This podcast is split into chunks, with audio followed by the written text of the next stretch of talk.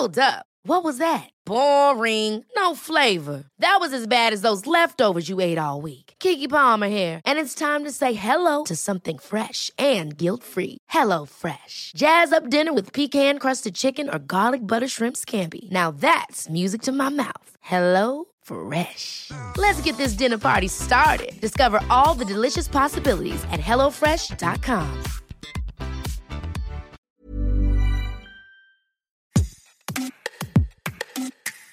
40 ans après la découverte du virus de l'immunodéficience humaine, le VIH, les campagnes de sensibilisation, la recherche scientifique, il reste toujours des fausses idées, de l'ignorance, des clichés sur les personnes qui vivent avec ce virus.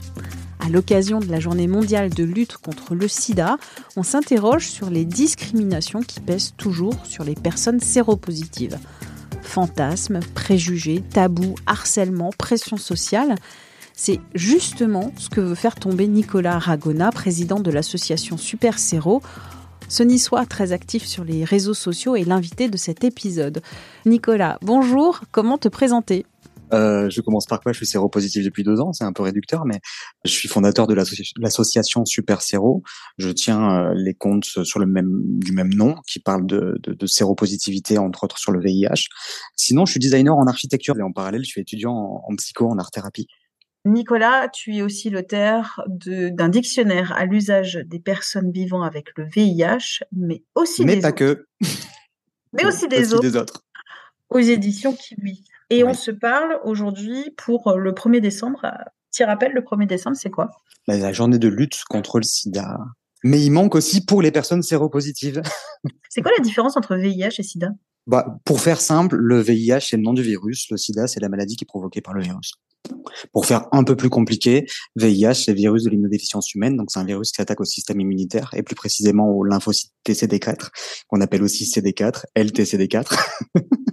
et SIDA, ça veut dire syndrome de l'immunodéficience acquise, qui est en fait le moment où il y a le système immunitaire qui s'est effondré euh, dû au VIH euh, parce qu'il n'a pas été traité. Il faut savoir qu'en France, il y a une personne sur trois qui apprend sa séropositivité à un stade avancé. Donc on peut vivre avec euh, le VIH, on peut être porteur, mais sans avoir développé le SIDA. C'est un rappel. C'est ça.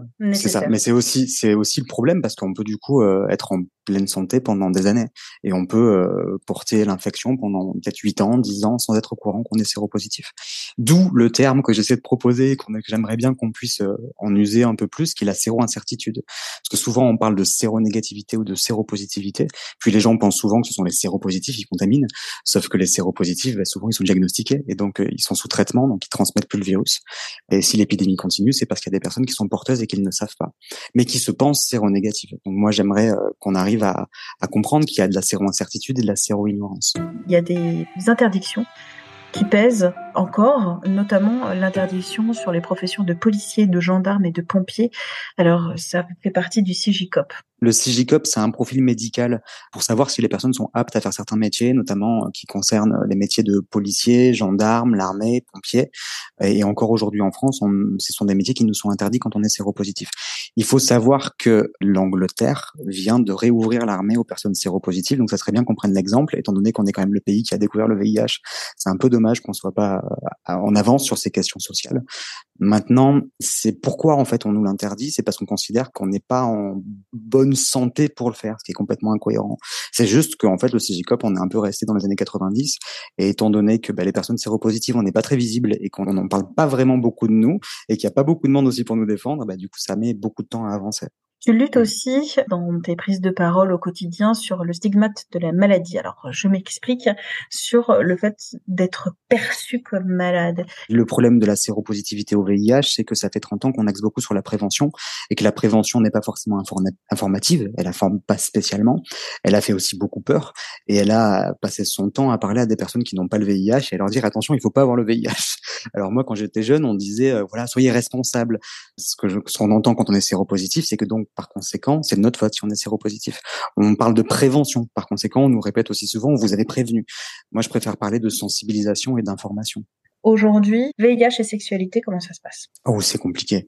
Il y a beaucoup d'a priori qui sont construits autour de la séropositivité due à son invisibilisation et beaucoup de personnes ont peur, c'est-à-dire qu'elles pensent encore que ce sont les personnes séropositives qui, transmettent le virus, alors que non, on est les premiers acteurs à arrêter l'épidémie, parce que quand on est diagnostiqué, on est mis sous traitement dès le diagnostic et le traitement empêche la transmission. Donc on ne peut pas transmettre le virus, même lors de rapports non protégés quand on est sous traitement efficace. On a du mal à penser que, bah oui, il y a des personnes séropositives qui peuvent ne pas être au courant et qui du coup se pensent séronégatives. Et sur les applications de rencontres, surtout homosexuelles, tu as encore plein de gens qui posent la question est-ce que tu es clean? Euh, qui est un terme extrêmement violent quand es séropositif parce que bah non, je suis pas sale, mais qui euh, qui du coup parce que la personne dit non, j'ai rien, tout va bien, bah, peuvent avoir des rapports non protégés et vont partir du principe que s'ils ont une UST, c'est parce que la personne a menti ou l'a caché ou l'a transmis volontairement. Il faut arriver déjà à sortir l'idée de confiance dans une épidémie. Il n'y a pas de confiance à avoir. Un virus, ça circule. C'est pas les gens qui le donnent, c'est le virus qui circule. La deuxième problématique, c'est que, il y a, étant donné que peu de personnes sont au courant de ce qu'on appelle le TASP, c'est-à-dire le fait que le traitement a aussi un rôle préventif, TASP qui veut dire traitement à prévention, donc que notre traitement empêche la transmission, bah, beaucoup de personnes considèrent que les personnes séropositives devraient être dans l'obligation de divulguer leur sérologie. Or, euh, personne séropositive, si elle va avoir un amant ou un, ce qu'on appelle un one-shot ou un plan cul, je sais pas vraiment comment dire ça, bah non, on n'a pas d'obligation à, à divulguer notre statut sérologique, rapport protégé ou pas, puisque en ce qui concerne le VIH, on ne peut rien transmettre. Mais il y a cette angoisse aussi de se dire, bah, si la personne l'apprend par une tierce personne et qu'elle n'est pas informée, elle peut se mettre en tête qu'on l'a exposée en danger et donc euh, bah, faire des dépôts de plainte qui sont abusifs. Ce qui fait que bah, y a beaucoup de personnes séropositives qui bah, en fait, euh, s'enlèvent l'idée qu'elles peuvent avoir une sexualité. Il y a beaucoup d'isolement, il y a beaucoup de suicide social, ou alors il y a beaucoup de personnes aussi qui en parlent ouvertement, mais qui se retrouvent à avoir énormément de violence euh, envers elles pour ma part, j'ai toujours parlé ouvertement de ma séropositivité. J'ai reçu des lettres de menaces de mort, des insultes. Euh, on a répété dans la ville que j'avais le sida et que je leur filais à tout le monde. Enfin voilà, les raccourcis sont assez rapides à se faire sur ce sujet. Tu parlais un, tout petit peu avant des, réseaux sociaux et tu as un chapitre qui est Tinder ou Grinder, je sais plus quel est le, titre du chat. C'est sur Grinder. La violence en fait, avec les filtres de dire euh, voilà, quel est ton statut, quel est pas ton statut, quel est le, le profil que je recherche. Elle, est institutionnalisée la, la, violence puisque sur les sur les sites de rencontres comme Grinder, on a le, profil sérologique, c'est-à-dire que l'application nous invite à mettre séronégatif, séropositif, ce qui paraît être une bonne idée quand on est séronégatif, euh, quand on est séropo beaucoup moins. Parce que d'une part, si on met rien, c'est louche si on met séronégatif, ben on ment, ou alors il y a, certains qui vont mettre sous PrEP, mais et ça produit aussi une fétichisation parce que les personnes qui du coup sont au courant qu'on est séro qu'on est séropositif, on transmet pas, peuvent aller rechercher des profils exprès de personnes séropositives pour pouvoir avoir des rapports non protégés sans risque en ce qui concerne le VIH. Or, euh, on n'est pas un moyen de protection pour les autres. C'est-à-dire que le TASP, c'est une stratégie qui est politique, qui est à grande échelle, mais on n'a pas à se reposer sur l'autre. C'est un peu comme le débat sur la pilule contraceptive. C'est pas parce que une femme dit qu'elle prend la pilule que l'homme doit se trouver, tu vois, en dehors de cette problématique-là. Quoi. C'est pas possible. Si on prend la pilule, c'est pour soi. Si on prend la PrEP, c'est pour soi. Si on prend, si on est sous traitement, c'est avant tout pour soi. Vivre avec le VIH, euh, pour ceux qui ont le VIH, mais pas que. Aujourd'hui, c'est quoi? Alors, comme on a vu avec le Covid, quand on commence à gérer une crise épidémiologique au nom des absents, c'est-à-dire au nom de ceux qui sont atteints par la maladie, ça crée beaucoup de violence. Ça crée beaucoup de violence, beaucoup de séparation. Et c'est un peu ce qu'on a vécu avec le Covid, c'est ce qui s'est passé avec le VIH depuis 30 ans. Je pense qu'il faut redonner la parole aux premiers concernés. Les premiers concernés, c'est celles qui, c'est celles qui sont porteuses de l'infection, parce que c'est elles qui ont une expertise sociale à donner. Et je pense que ce qu'il faut surtout, c'est nous donner de la place et nous rendre cette place qui est la première. C'est un peu comme si pour gérer le cancer, on ne montrait que des gens qui n'avaient pas le cancer et qui ne voulaient pas l'avoir. C'est-à-dire que d'une part, bah, ça invisibilise la pathologie, donc euh, on peut pas devenir expert de cette pathologie parce que du coup on, on connaît rien du coup de cette pathologie. On sait juste qu'on veut pas l'avoir. Et, et finalement, derrière, qu'est-ce que ça produit si ce n'est du déni ou de la paranoïa? Or, si on pouvait vivre dans un monde où la séropositivité posait aucun problème, ben les gens seraient euh, bien évidemment informés puisqu'on serait là et on existerait. Donc, on serait naturellement informés sur euh, tout ce qui concerne autour, en tout cas, de cette pathologie-là. Donc, ce qu'il faut, avant tout, c'est qu'on existe. Il faut qu'on existe à travers la culture, donc à travers le cinéma, à travers des films, à travers des séries. Et surtout, il faut arrêter de parler du VIH comme, comme si faisait de la prévention routière. On a fait d'un sujet du VIH un sujet extrêmement chiant. On a l'impression qu'on est en train de dire aux gens ce qui est moral et pas moral, ce qui est un bon comportement ou un mauvais comportement. C'est-à-dire qu'en fait, on éduque les gens. Et je trouve ça vraiment, je trouve ça très triste. Il faut redonner de l'humanité à ce sujet parce que le VIH, c'est quoi si ce n'est le sujet du rapport à l'autre, du rapport à celui qui est un étranger et qui va devenir peut-être demain un, un, amoureux, une amoureuse, notre futur mari, notre futur le futur papa de nos enfants. C'est une histoire avant tout de sexualité, d'amour, de genre, d'identité, de rencontre avec l'autre et euh, de comment arriver à dépasser nos peurs, nos peurs de l'amour, des peines, mais aussi de la mort et de la souffrance. Si vous voulez savoir un peu plus sur l'actualité concernant le VIH, le sida, n'hésitez pas à consulter nos articles sur 20minutes.fr. Merci d'avoir écouté cet épisode de Minute Papillon, un podcast d'Anne-Laetitia Béraud pour 20 minutes. À très vite et d'ici là, bonne écoute des podcasts de 20 minutes comme L'été dans vos oreilles.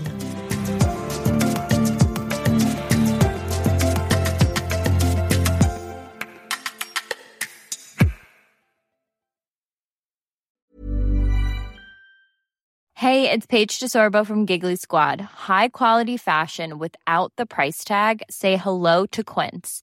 I'm snagging high-end essentials like cozy cashmere sweaters, sleek leather jackets, fine jewelry, and so much more. With Quince being 50 to 80% less than similar brands. And they partner with factories that prioritize safe, ethical, and responsible manufacturing. I love that. Luxury quality within reach. Go to quince.com slash style to get free shipping and 365 day returns on your next order.